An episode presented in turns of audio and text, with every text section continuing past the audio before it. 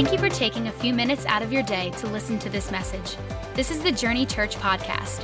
Our hope is that it leads you closer to Jesus and encourages you to live your life on mission for Him. For more information about our church and how you can get involved in what God is doing at Journey, please visit jrny.church. We're going to spend the next 30 minutes just talking through a topic that, whether you're a church person or you're not a church person, uh, that I think a lot of us are gonna are gonna gonna get something from. We're gonna admit we struggle with, and by the end, I want to teach you why it's it's something you should you should overcome. We, we called this series we're in uh, Scandals, Scoundrels, and Saviors. And so next week we're to get to the scoundrels part. I'm to introduce you to a group of people. Uh, they were called the Shepherds. I want to show you uh, why it was so significant that, that they were invited first to the manger. Like before there was anybody else that was there, the shepherds were invited. Uh, the 22nd, which is in two weeks, we only have one service at 10 o'clock. So if you come at 9, you're going you're gonna make sure you come an hour later, or you can just be here for an hour. If you come at 10.30, you want to come at 10, or you're going to miss all of worship. That's, that's, a, that's an important part of, the, of what happens here on Sunday. And so at 10 o'clock, we're going to talk about a man named Herod. Last week, I introduced you to a man named Zechariah. So I'm introducing you to different characters in the, in the Bible story. Uh, and we're kind of in the scandals part today. There's, there's scandals, there's some scandalous things. And here's why I love this part. All of us love to be involved in a good scandal. We love to read about scandals. We love gossip. We love like it's just it's just the way that we're wired. Wired. We loved when uh, reading about the college scandal, the admission scandal. Like all of us were, were kind of a lot of us were into it. Maybe some of you are too mature for that. That's fine. Uh, a few weeks ago, Justin Timberlake. You remember him? NSYNC. Uh, and that band. Some of you don't know what NSYNC is. NSYNC was a popular boy band that a lot of us have regrets on because we, we dyed our hair like NSYNC and bye bye bye and all that stuff. And so. Uh, but Justin Timberlake went on to, to be a, you know, a, a, a, singular star where he stepped out like Beyonce, and, and he's married to Jessica Biel, and he was caught holding hands uh, with, with somebody that wasn't his wife uh, because there's cameras. And if the whole thing is a misunderstanding, it's not a big deal. All of our wives would be okay with it. He just drank too much.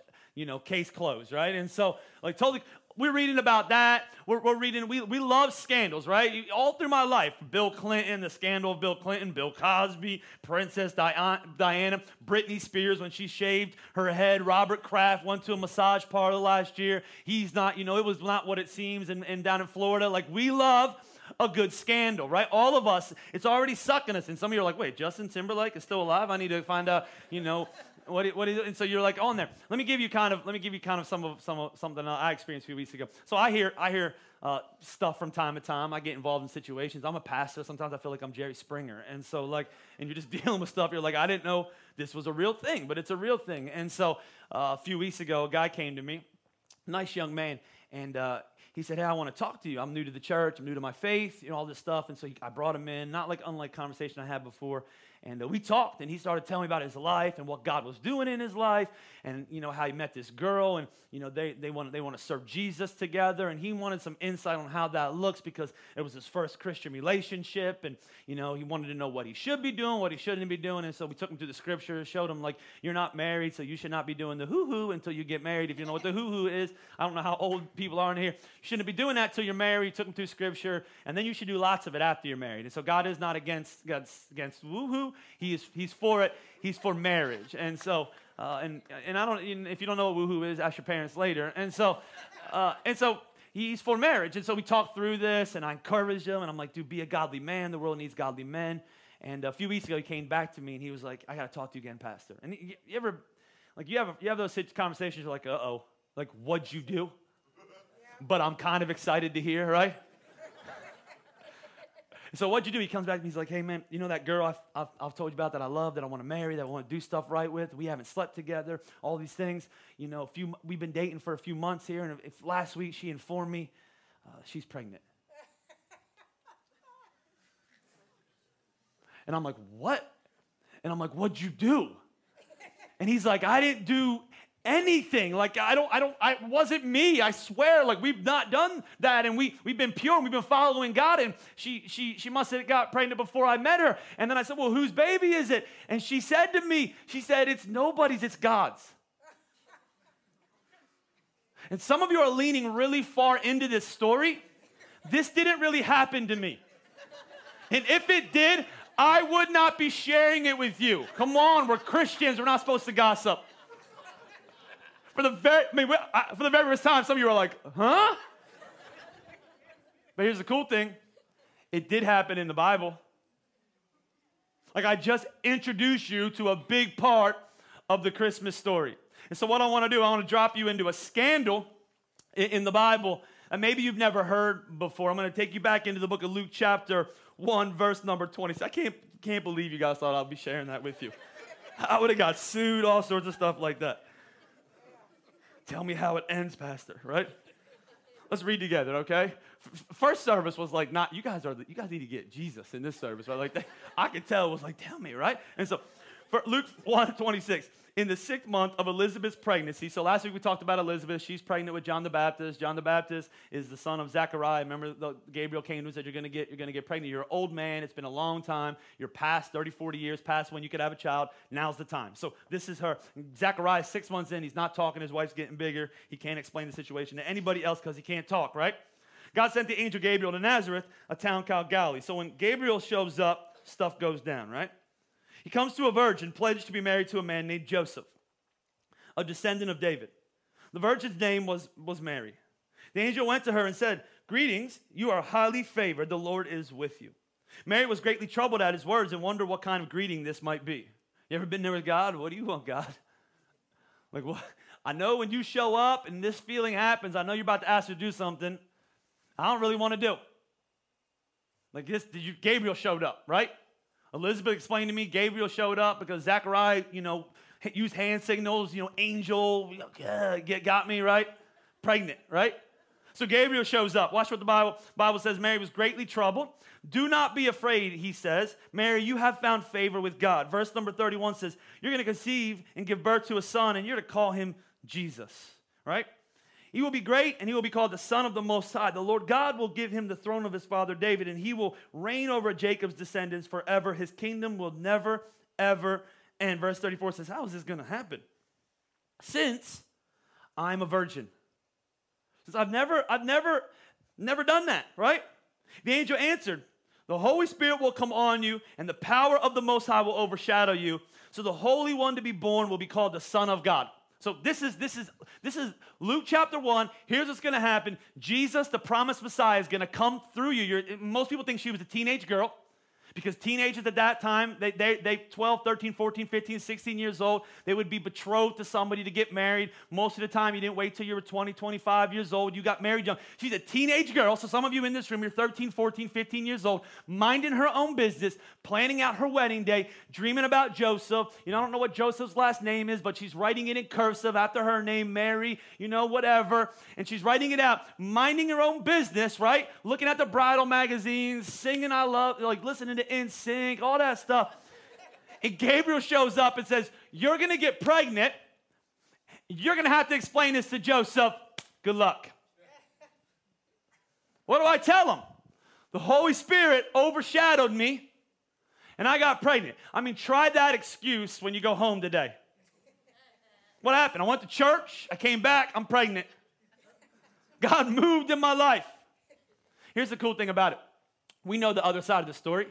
Because some of you are like, well, how did Joseph react? Because here's the thing she's engaged to be married. Here's what that, that means. Uh, at some point, Joseph and Joseph's dad came to Mary and Mary's dad and said, hey, my son wants to marry your daughter. Let's work out this arrangement if she's okay with it. And then what would happen is he would go away for about a year uh, and he would get himself prepared.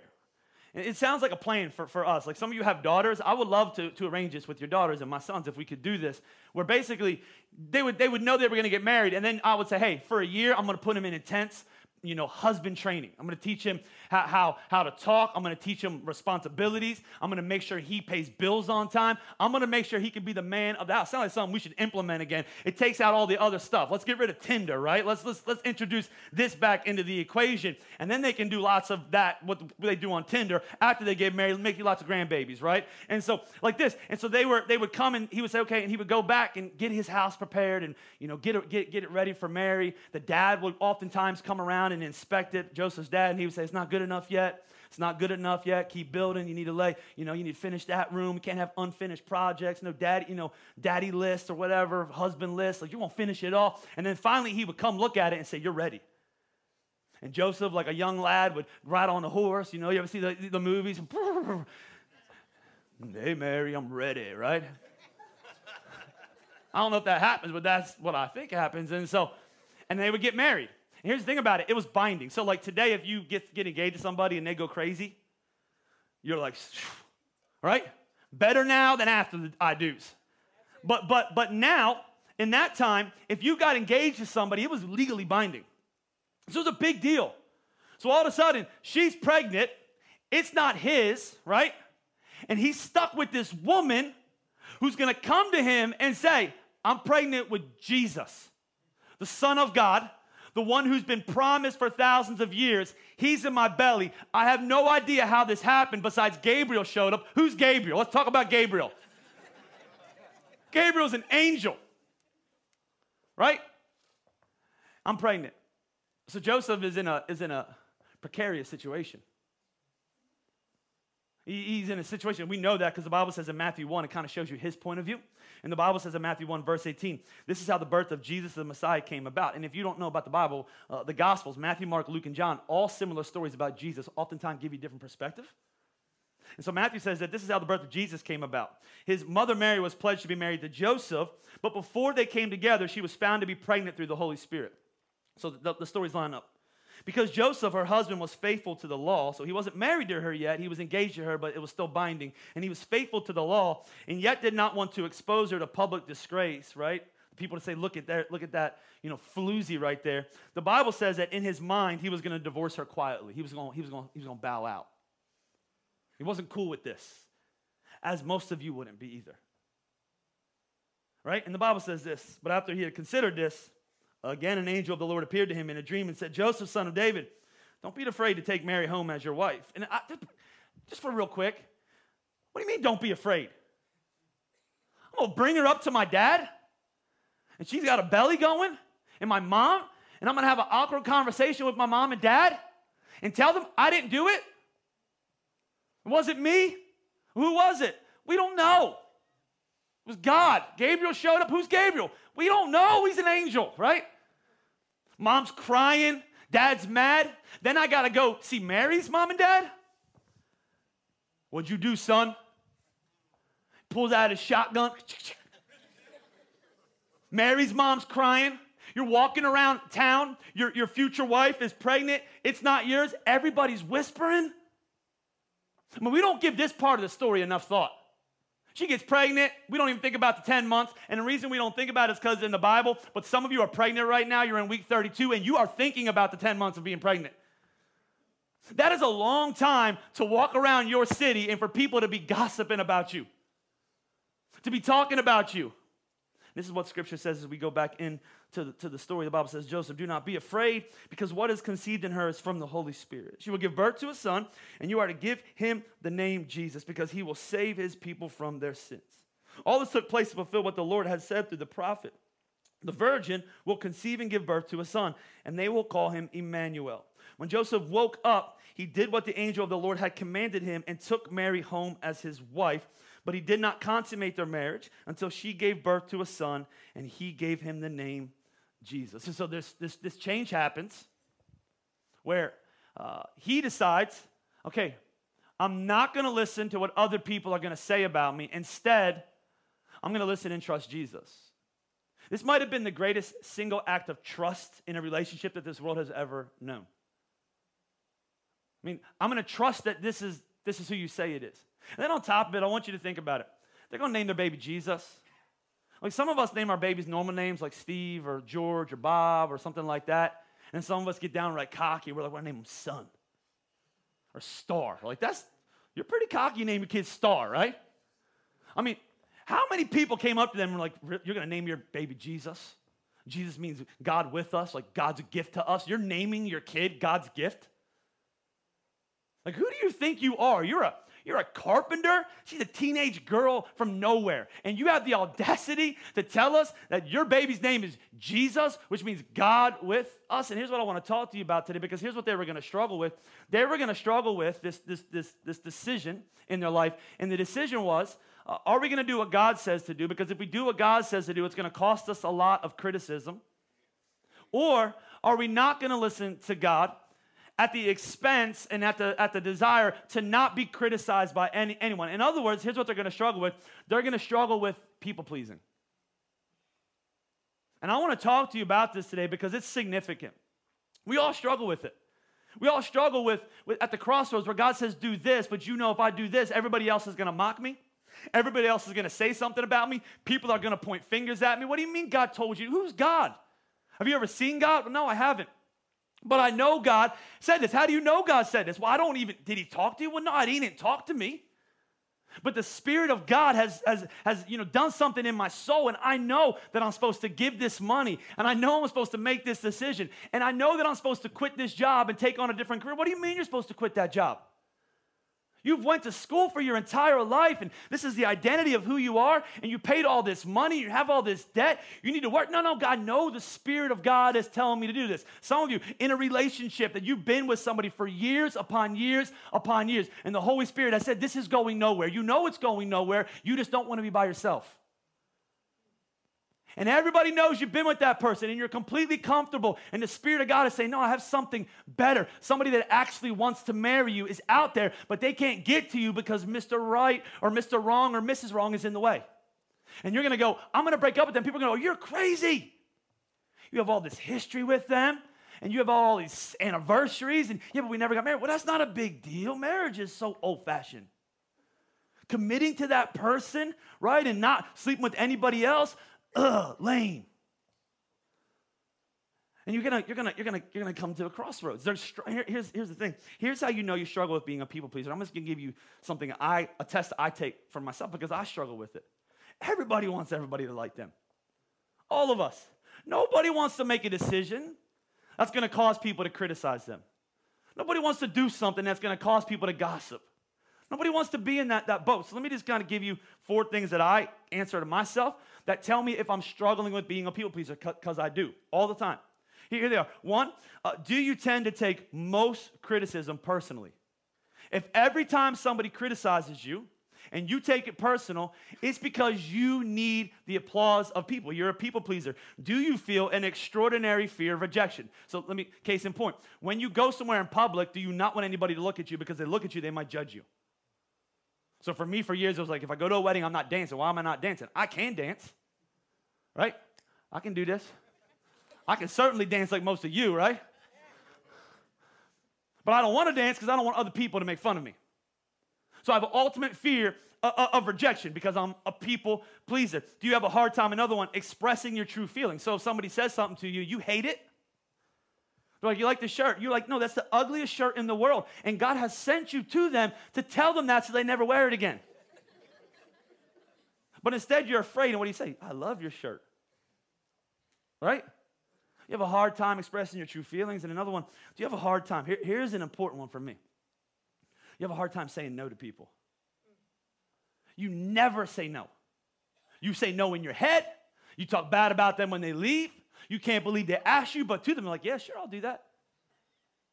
We struggle with being, this is what they're to struggle with for the rest of their life. For the rest, if he goes through with this, I don't think we give this enough, enough, enough thought. If he goes through with this, and he stays with Mary, and they have a baby, and they raise this Jesus in the middle of nowhere, knowing the promises of Scripture, but not even seeing them fulfilled for 33 years. And here's the truth we don't even know where Joseph's at at the end of his life. Most people think he passed away.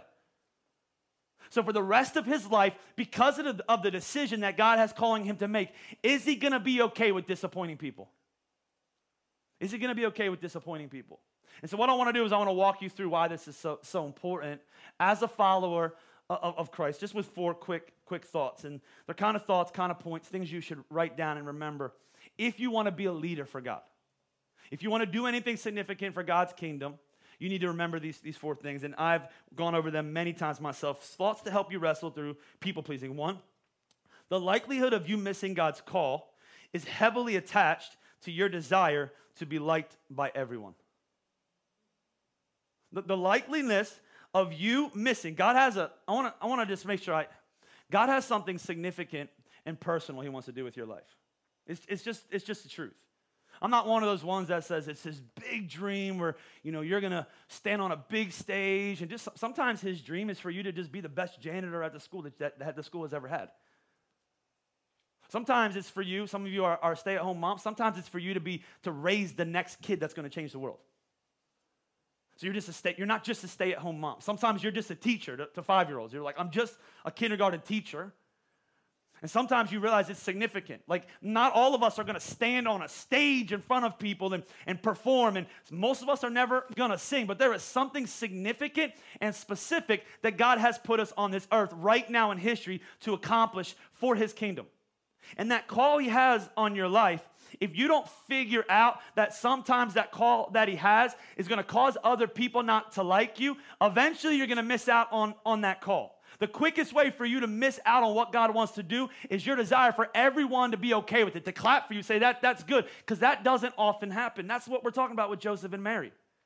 If they wanted their parents and their family and his friends and everybody in their wedding party to be cool with what they were doing, they shouldn't have done it. Because there's no way, I guarantee you, they lost friends. I guarantee you, one of his best friends was like, dude, you're a joke. Like, you are not a self respecting man. And one, one, of, one of Mary's girlfriends was like, Really? You don't go with that? Like the Holy Spirit impregnated you? Like, really? I guarantee their parents were like, you know, we just we don't we don't want to tell our friends about this. We have a baby coming. We want to make an announcement. We're to say, I guarantee, like, we're not to talk about this. Mary came over in the 10 months that she was pregnant. I guarantee it was awkward for everybody. She's getting bigger, and she continues to hold to this story as the months pass on. I think they're finally, are they, are they eventually to tell us what really happened? They had a, oops, uh oh, uh oh, we can work through that. They're going to hold true that this, this is the Son of God, the baby, the Messiah that we've been waiting for, that's been promised for thousands of years, is coming through Mary and Joseph, this couple from nowhere. We really going to hold on to that? And I think you need to realize that if you want to be liked by everyone, eventually there's a high likelihood that you're going to miss the call of God. In fact, I'm one of those ones that wants to know the likelihood of stuff. So like when I when I asked my wife out, I wanted to know, I wanted to have a high likelihood that she was going to say yes, right? And so I wanted to, I wanted to calculate stuff. Are you going to say yes? You know, there's a 20% chance. So you're telling me there's a chance, right? Like I want to know. I want to know when it when it's when there's weather. Anybody else like me? Like you want to know. Like you ask Alexa, go on AccuWeather, something like that. You ask your weather app, what's what's the weather? It, it might snow. Well, what's the percentage? What is the likelihood of it snow? What is the likelihood of me being struck by lightning? What is the likelihood if you're you don't like flying? What is the likelihood that this is going to crash and I'm going to die?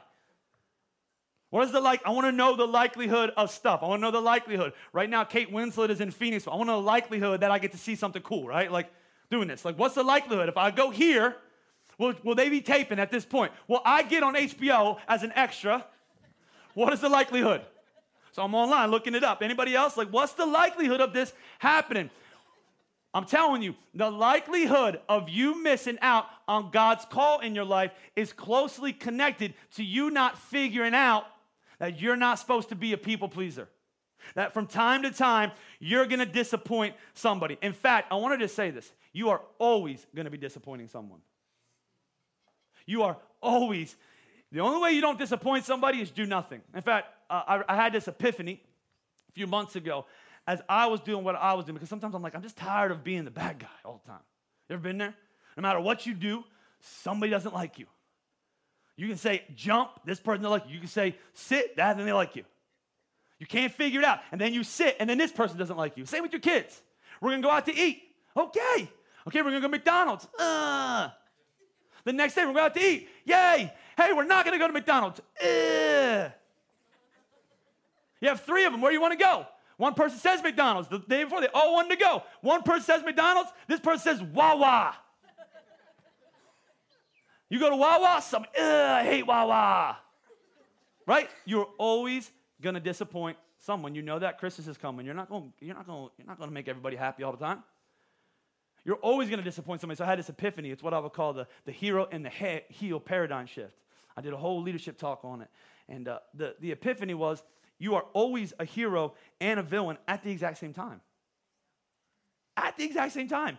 And I study the life of Christ because if I say, who's a hero? Jesus is a hero. But I realize in the life of Jesus, there is example after example after example where he's a hero to somebody, and then in the exact same situation, he's disappointing somebody. So, for instance, there's a story of Jesus. He heals this man on the Sabbath. If you're not a church person, that's the religious day. And so, our, our, our day when we come to church is Sunday, but Jewish people, they celebrated on Saturday. And so, Saturday was a day with all sorts of rules, all sorts of stipulations, regulations, and one of them was you're not allowed to do nice stuff on the day you go to church. Sounds like America church, right? You know what you can't do when you go to church? Don't you smile. Don't look like don't look like you're having fun. Right? Let's not do anything significant. You just go and keep it quiet in church, then you leave. Then you can smile when you go to lunch. So they had all these rules, right? Quiet, like you can't do this. And so Jesus comes on the scene, and people actually need God. This guy has a shriveled hand. Jesus heals his shriveled hand. He loves Jesus. He had a messed up hand, now he has a, a, a, whole hand. He's celebrating. You know who gets mad? The Bible says the religious leaders. They're like, How could you, on the Sabbath, why didn't you wait till Sunday to do that? Right? Why didn't you do that on Monday? And so, in the same story, you have somebody celebrating Jesus and somebody mad at Jesus. It happens in his family. His mom comes with some of his, his half brothers, and so Mary and Joseph had other kids. Uh, and she comes at some point and she says, Hey, Jesus, we want to see you. He's busy doing ministry, he's healing. He's only doing it for three years and he's going down on the cross. And so every moment of every day is significant. And he's busy healing people and taking care of people's needs. And his mom comes, he says, Jesus, we want to talk to you. And in that situation, he says, Listen, this is my family. Could you, uh, could you imagine Mary in that situation? I brought you into this world, kind of. I'll bring it. And he says, Listen, I can't come tend to your needs and meet you right now because I'm taking care of these people. Hero, heel.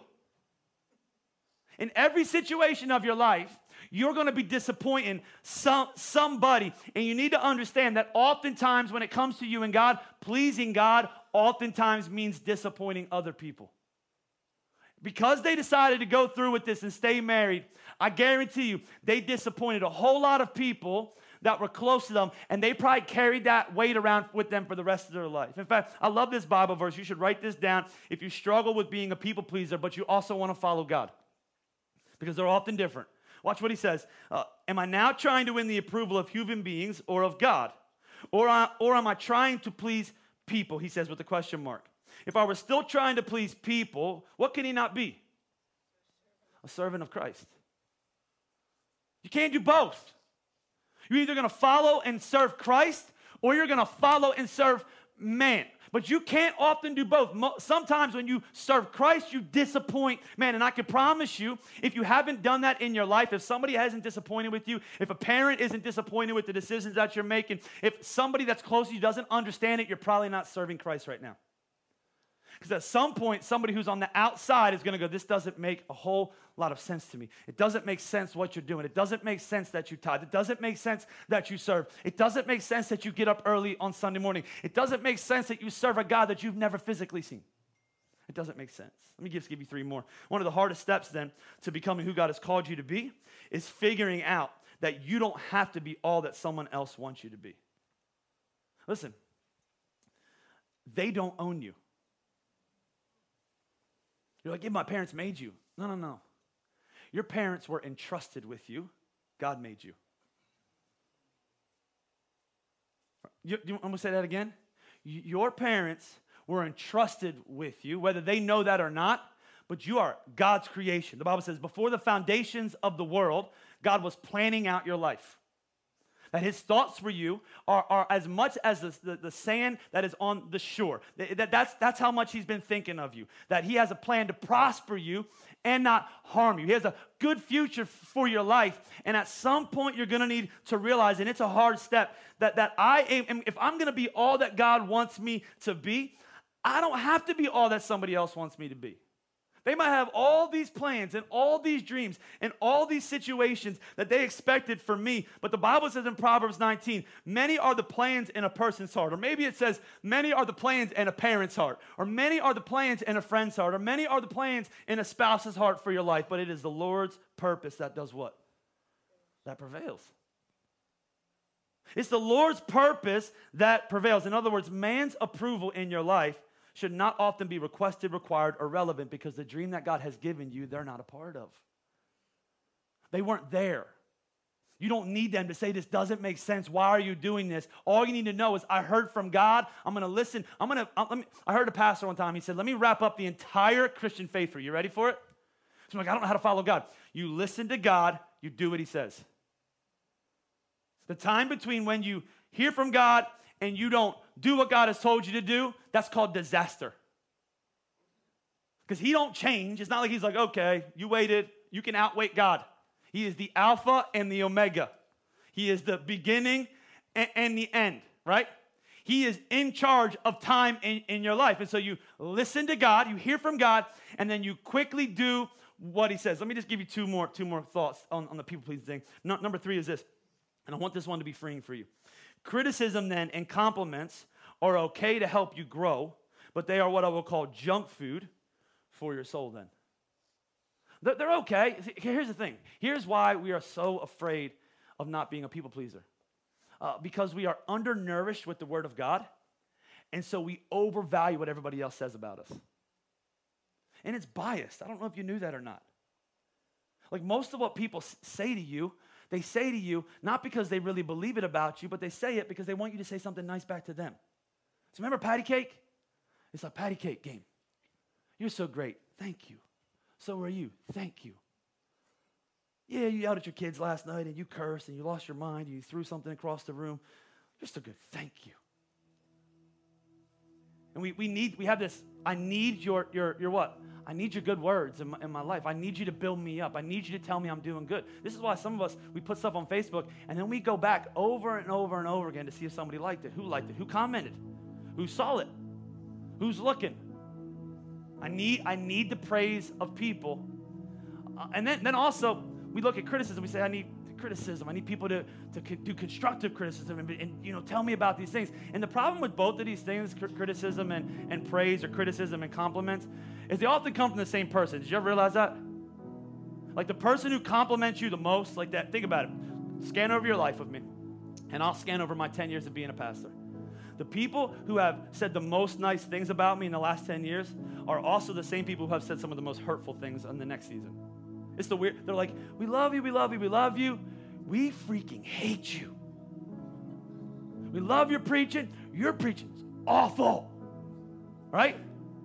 We think that we hate this about you. And you're like, what happened to you? What'd you take? And I started realizing in my life that I, I overvalue both of those from people. And the reason is, is I find myself often under undernourished on the truth and the power and the presence and the word of God. And I think this, this is a very real step in the life of Mary and Joseph because for the rest of their life, they would have heard a lot of criticism from people.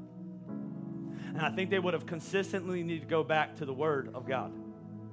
And this baby that I have, that nobody else knows who he is, this child, he's just Jesus, he's just a common person every, to everybody else, but to me, I know He's the Son of God. I know how He was made. I know what He's come to do. I don't even know how it's all going to play out.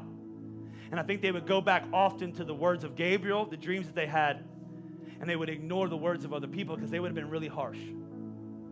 They would have been really judgmental. They would have been really condescending. And at some point in your life as a Christian, you need to realize that most of those words, criticism and compliments, are mainly mostly just junk food to your soul. That if you if you live for people's approval, you die from their rejection. And if you need people always tell you're doing a good job, those same people will destroy you and you won't know how know how to live. And so at some point you need to you need to understand the significance of the word of God. That's why Jesus said, and it's such a powerful verse in Matthew 4, because he was criticized. He was mocked. People thought he was crazy. And in Matthew chapter 4, he says, It is written, when he's tested, by the way, man shall not live on bread alone, but on every word that comes from the mouth of God. I'm not to live on the, the words of other people, but I'm to live on the truth that comes from the mouth of God. Like, this is, this is what Scripture says, and maybe you don't know this. Uh, maybe you've been criticized a lot. Maybe you've been called a mistake. Maybe you've been called a liar. Maybe you've been called arrogant. Maybe you've been called, you know, unworthy. Maybe you, whatever names you've been called and you take that in and it nourishes your soul, but it actually is garbage for you because it's not feeding you, it's actually destroying you. And the Word of God is what comes and gives, gives life. Let me just give you a couple things that the Word of God says. The Word of God says of you after you come to Christ that you're a child of God. You've been adopted and chosen by God. The Word of God says you're a friend of Jesus. What type of friend? A friend that sticks closer than a brother, a friend that will never leave you nor forsake you. The Word of God says, as a child of God, that you are a fellow heir with Christ, that everything He earned, you get. What did he earn? He earned eternal life. He earned forgiveness of sins. He earned grace. He earned adoption into the family. You get that through Christ. The Word of God says you're accepted by Christ. The Word of God says you're a saint. Me, a saint? I thought that's for the perfect people. No, no, that's for the saved people. The Word of God says, I've been set free in Christ. The Word of God says that I am God's workmanship, created to produce good works before the foundations of the world. The Word of God says that I have boldness and confidence. I don't care what people have said to me. You're shy. You're not a leader. You can't do this. No, no. The Word of God says that I have boldness and confidence in Jesus Christ. The Word of God says I'm a citizen of heaven. The Word of God says the peace of God guards my heart and mind. And the Word of God says that God supplies all of my needs. And that's just the tip of the iceberg of what the Word of God says to me. See, what, what you take from people when you take criticism and compliments is what I would call MSG. If you know what Chinese food is, you know they put MSG in it. What, what, it makes it awesome, right? When to my wife, I was like, I love takeout Chinese. She's like, it's full of MSG. I'm like, I don't know what that means, but it must mean awesome. And she's like, no, it's bad for you. So I coined a phrase a couple years ago when I was preaching a similar sermon because I was thinking of MSG. And when you when you live your life off people's compliments and you die from their criticism, it's what I would call mostly shallow garbage. So the next time somebody speaks to you, if you don't line it up with God's word, if it doesn't line up with God's word, you just this, this is just garbage. I'm gonna pass this right through my spiritual system. I'm not gonna let it sit in my soul at all. And the last thing you need to understand, this one's important as we close out. If you're not willing to get criticized right now in your life, you're not ready to be used by God. If you're not ready to get criticized right now for following God, you're not ready to be used by God. You ever hear the statement, if you don't like the heat? Yeah, I'll practice that. I'm like, I don't like the heat. I'll stay out of the kitchen. I'll clean, right? If you if you don't like to get criticized, and what I mean is like, like not like, oh, I love this, but if you're not al- allowing yourself to go into something where you know somebody is going to criticize you, you're not ready to be used by God. Every person in Scripture who was used by God was criticized. I mean, think about it. We have all sorts of stories that we teach our kids, and they're cool, and they're powerful. But oftentimes we do a, a, a disjustice or injustice to our kids because we don't teach them the whole story. Like we teach our kids Noah's Ark, and it's cute. He puts two two by two in there. Could you imagine that? By the way, two two snakes and alligators come up on that thing. Like you teach your kids the, the PG version of the story, right? But here's the story you should be teaching your kids. God told Noah to build an ark or a boat in the middle of a desert where there was no water and there had been no rain. And he did not know when it was going to rain. He just knew he was supposed to build an ark. Could you imagine? It took hundreds of years. Could you imagine how many times somebody walked by and was like, What are you doing, idiot? That is the dumbest. I'm building an ark. What's an ark? It's for water. There is no water. How many times do you think someone made fun of him? And meanwhile, me and you struggle with going, you know what I'm going to do? I'm going I'm going to start being generous this Christmas season. I'm to start putting God first in my finances. I'm to start serving. Somebody might ask me at work, why you get up for church early? I don't, I just do. That's so dumb. I know. Meanwhile, Noah is building an ark, right? He don't even know what's to happen. Think about it. Moses, he gets commanded to lead the, the Israelites to the promised land. We know that, Prince of Egypt. The entire time, what do they do? They criticize him. This is the best you could do? It's manna from heaven that we get for free every day. Stuff stinks. That water you got from the rock for us from God so we didn't die, uh, you know, dehydration, it was lukewarm at best, Moses. Take us to the promised land where God said he's going to win it. Why you take us to this place with giants? Kind of leader? We should go back and be led by Pharaoh. He whipped us and chained us and put us in prison, but at least we knew who he was, right? We don't even know you, Moses. Nehemiah builds a wall. They mock him. Paul preaches. Shares his life with people for the kingdom of God, and they mock his appearance and they mock the way that he preaches and say he's not good. Jesus comes to die on the cross for sinners like you and me, and the people that are watching him hang on the cross, they mock him and they criticize him and they question him and they spit on him. And the Bible says Jesus hangs there. Why? Because his confidence is not in people, it's in his heavenly Father. And at some point, you're going to need to realize if you want to do anything significant from God, that criticism is just going to be part of it. So here's what I know I know there's somebody in this place today at, all, at, one of our five campuses, and maybe multiple people, that God has called you to do something, and you have been terrified to do it because you're afraid of what other people are going to say. And there's a verse in the Bible that says this It says, without faith. It doesn't say, uh, until you go to church every week, then you'll please God. It doesn't say, you know, sitting in a room somewhere that's going to please God. It says, without faith, it is impossible to please God. What's faith? Faith is not something that you just think, oh, this is great, I have faith. Faith is something you have the tenacity to go out and do.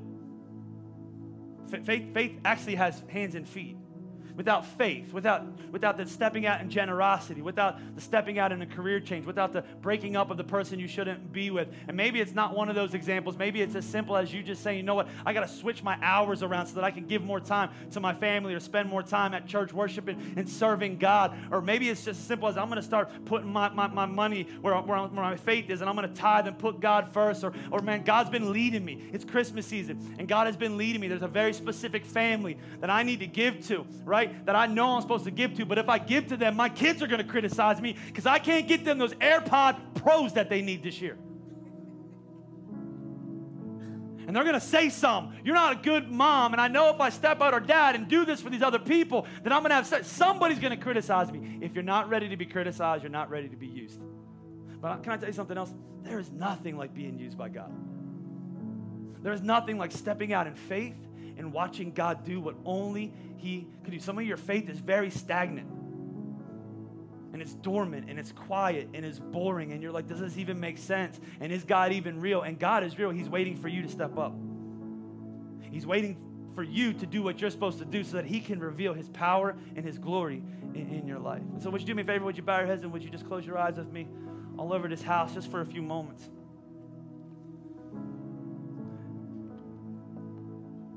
And I want to just pray over those situations. Because I've been there many times. I'm still there. There's so many times in my life where it, man, it sometimes it just gets overwhelming as you're as you're doing things for God, and it just feels like, man, you're you can't please everyone, and you can't you can't do what you're supposed to do, and somebody's always mad at you, and somebody's always disappointed by you, and it's just overwhelming feeling of really fear of people. And the Bible says in Proverbs that fear of man is a snare to us. It means we can either A, be led around by people, or you can be led around by God. But don't miss it, you're being led by somebody right now. And when you give your life to people, they lead you all over the place. There's no contentment, there's no joy, there's, you can't do enough. The cool thing is when you give your life to Christ, there's a, there's a perfect peace when you put your, your life in His hands, there's, there's a joy, the Bible says, an unspeakable joy. There's a love and a mercy that you experience from God when you give Him your life and you say, God, you lead me. I'm not worried about what everybody else is saying about me. Whatever you're calling to me, I'm going to do. It's as simple as listening to God and doing what He could, He says to do. And so here's what I'm going to believe. I'm going to believe the Spirit of God is. Some of you have already been speaking to to you, and some of you right now He's speaking very loudly to. You can feel it. He's speaking to your soul right now. This might, may not be verbal, maybe it is. Maybe in your head you can actually hear the audible voice of God. But for many of us, I believe it's this still soft voice. It's this compelling from the Holy Spirit. It's this knowing. I can't explain that, but it's just this knowing. I know what I'm supposed to do. And the next step is the courage to do it the courage to have the conversation, the courage to step out in faith, the courage to do what God has called me to do, the willingness to be criticized, the willingness to not please people so that you can please God. I can promise you, the longer that you don't do it, the harder that it gets. The longer that you don't say yes, the longer that you aren't willing to stand against what people say, their beliefs, their criticism, their desires, the harder it gets. You live for their approval, you begin to die from their rejection. But here's the thing you're not rejected, you're loved, you're called. You're forgiven. You're set free. You're a child of God. The Bible says that God has a good plan for you, a plan to prosper and not harm you, that all of your days were already set out, that Jesus is the author and perfecter of your faith, that greater is He that lives in you than He that lives in the world, that no weapon formed against you is going to prosper, that you have God with you. Some of you in this place, as I'm, as I'm saying that, you're like, how do, how do you have God with you? How did, what does that even look like? And here's what I found out a lot of people, they have this, this belief in God uh, but it's a religious belief in God. When I say all those Bible verses, you know, it's hard for you to understand what that means. You're like, what does that mean? Do you do certain things for God and then He takes you? Like he, He's okay with you. So you you go to church enough and you go to confirmation class or whatever that is, and you you say the right things and you get baptized or sprinkled and you bring your kids to church a certain amount of times, and then you and God, you got this kind of give and take relationship where then He does what you just said He's going to do for you because you've done so much for Him. And some people do look at God like that, but man, it's a, it's a taxing way to have a relationship with God. It's like what many of you have experienced with your, your earthly parents, where you don't really know if they love you, they never really accepted you. You feel the weight in that in your life where you've never felt like you've measured up. And you live in this kind of this tug of war where you're constantly pulling and wanting from them, but you're, you're worried that you're not giving them enough back. But that is not a relationship with God. That's not what it looks like. See, the Bible, when, when they said name him Jesus, that, that word meant God with us. So for years, people had been, been trying in all religions to get to God. But Christmas is really the truth that God doesn't ask us to get to Him, that He comes to us. That Jesus stepped from perfection into brokenness. That He would, he would live on this earth. He was perfect never sinned, fully God and fully man. And he experienced all the human emotions that we all experience loss and hurt uh, and rejection. He had friends walk out, he went through all of it so that he could overcome it for us so that it wouldn't overcome us. When he was 33 years old, uh, they sentenced him to death and they put him on a cross simply because they hated what he represented. They hated that he said that he was God. They hated that he was destroying religion and they put him on a cross and they crucified him. And it wasn't a death unlike many other deaths of that day. They would put thieves on a cross, they would torture them, they would put nails through their hands and through their ankles, and they would beat them and whip them and put and they just they would torture them. Thousands of people have died that way. And that's not the only thing that makes him significant. Because when he was dying, the Bible says that he was dying for you and me in our place. He was dying the death that we should have died. He was alone. He was abandoned. He was rejected. He was criticized. He was mocked. He was ashamed. Many of you can relate to that because that's how you feel right now. They took his dead body off of a cross and they placed him in a tomb. They rolled a stone in front of it. They sealed it with the Roman seal and they stationed a bunch of bad dudes in front of it to make sure that nobody would come and take his body and claim that he was risen from the dead. They watched it with their life. Their life was on the line. If they lost the body, they would die. And all that could not keep him the Bible says on the third day, he rose in power just like he said he would do. And so he came and he died in surrender and sacrifice, and he rose in power. And the Bible says it's through him that we have forgiveness of sins and eternal life.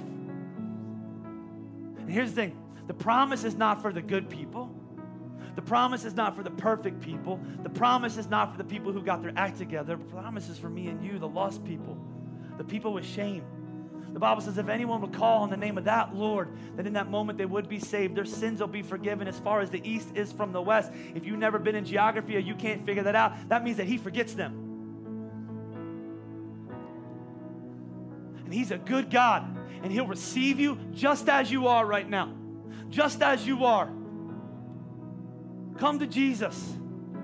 If you would confess with your mouth and believe in your heart that you need a Savior, Jesus is your Savior. The Bible says that you'll be saved, you'll be set free. So here's the thing Christmas, there's all sorts of stuff we celebrate. One of them is gifts. And Jesus is actually a gift from God. And there's two, there's two steps in a gift somebody sacrifices, and somebody pays for it, and somebody hands it to the person. But the one who's receiving it has to grab it, has to take it. And so you can come and you can hear it all you want. Jesus loves you. Jesus died for you. Jesus rose for you. Jesus wants a good plan for you. But you can sit there with your arms crossed in a position that says, I don't want it, and walk out. You can know the truth, but never receive the truth. Or you can step into the light. You can receive the truth of God. You can invite Jesus to be the Lord of everything that you are. You can be free in the name of Jesus right now, but you need to receive it. And so here's what we do nobody's looking around, everybody got their own stuff. God's doing his own work in each one of our lives. That's the neat thing about church. You can sit in a room full of people, and the Spirit of God can very specifically clear everybody else and speak right to you. And we are all in different spots the Bible says there's no condemnation for those who are found in Christ Jesus. So there's no shame in this moment, there's no condemnation. There is simply a mindset of humility. If you humble yourself before God, He will receive you. So you know who you are, you know what you've done, you know where you've been, you know what you deserve. But you hear me? I'm telling you, there's the grace of God, there's forgiveness of God. If your heart's still beating, God still has a good plan for your life. He wants to use you. He's been thinking about you long before you were thinking about Him. He is the author and the perfecter of your entire life. Even the bad things in your life, God wants to use for good. So the gift is given right here. The gift of, of God through Jesus Christ is given to us. Somebody in this place needs to receive it. And how we receive it in this place because I want you to remember this day. Is nobody's looking around, but I'm going to ask you if that's you, and if you need to respond to the gospel of Jesus Christ. There is a universal signal that every young kid gives to their parents. And the signal is they put their hands up to their parents. And when they put their hands up, no words need to be exchanged because they do it before they can even speak. And that signal is, Dad, Mom, hold me. So there's a universal signal that we have used for 10 years at Journey Church a signal of, of humility, a signal of that I need God. And that signal is when I ask you, I just want you to shoot your hand straight up towards heaven. And when you do that, that is you saying, Today is going to be the day that I want Jesus to come into my life. So there's somebody at every campus, just like me, standing on the front of a stage just like this. There's people at all of our campuses that are specifically here on this Sunday that God knew you were going to be here and He wanted to reach you and change you and save you and set you free. And today is your day. You need to receive the gift of Jesus Christ, forgiveness of your sins, freedom in Jesus' name. If that's you all over this house and you would say, That's me, if that's you in Montgomeryville, Limerick, Plymouth, Meeting, Royersford, even online, you can respond by just letting Piper know, Hey, that's me. I need to respond right now. All over our campuses right now. If that's you in faith, in boldness and in courage. I need Jesus to be the Lord of my life. Would you just shoot your hand straight up in the air right there? I love that right there, brother. Is anybody else? There's hand here, hand here, hand here. Yes, hand here. Yes. Anybody else? Anybody else? Hey, Pastor, that's me. I love this. I love this. Hey, hey, let's try again to clap again. That's two, that's two golf clapping. Come on, let's rejoice. Let's rejoice all over this place. Is there anybody else? Say, hey, Pastor Steve, that's me. That's me at our other campuses right now. I'm just going to wait a few more seconds. We're going to stay right here and we're going to let people respond to the gospel of Jesus Christ. There's freedom and there's mercy and there's hope. My Father is here. I want to respond to my Heavenly Father. Jesus, come into my life and set me free. Come on, let's begin to pray as people continue to respond. Jesus, thank you for this day. Thank you for all that you've done and all that you continue to do. Thank you that your, war, your word never returns void.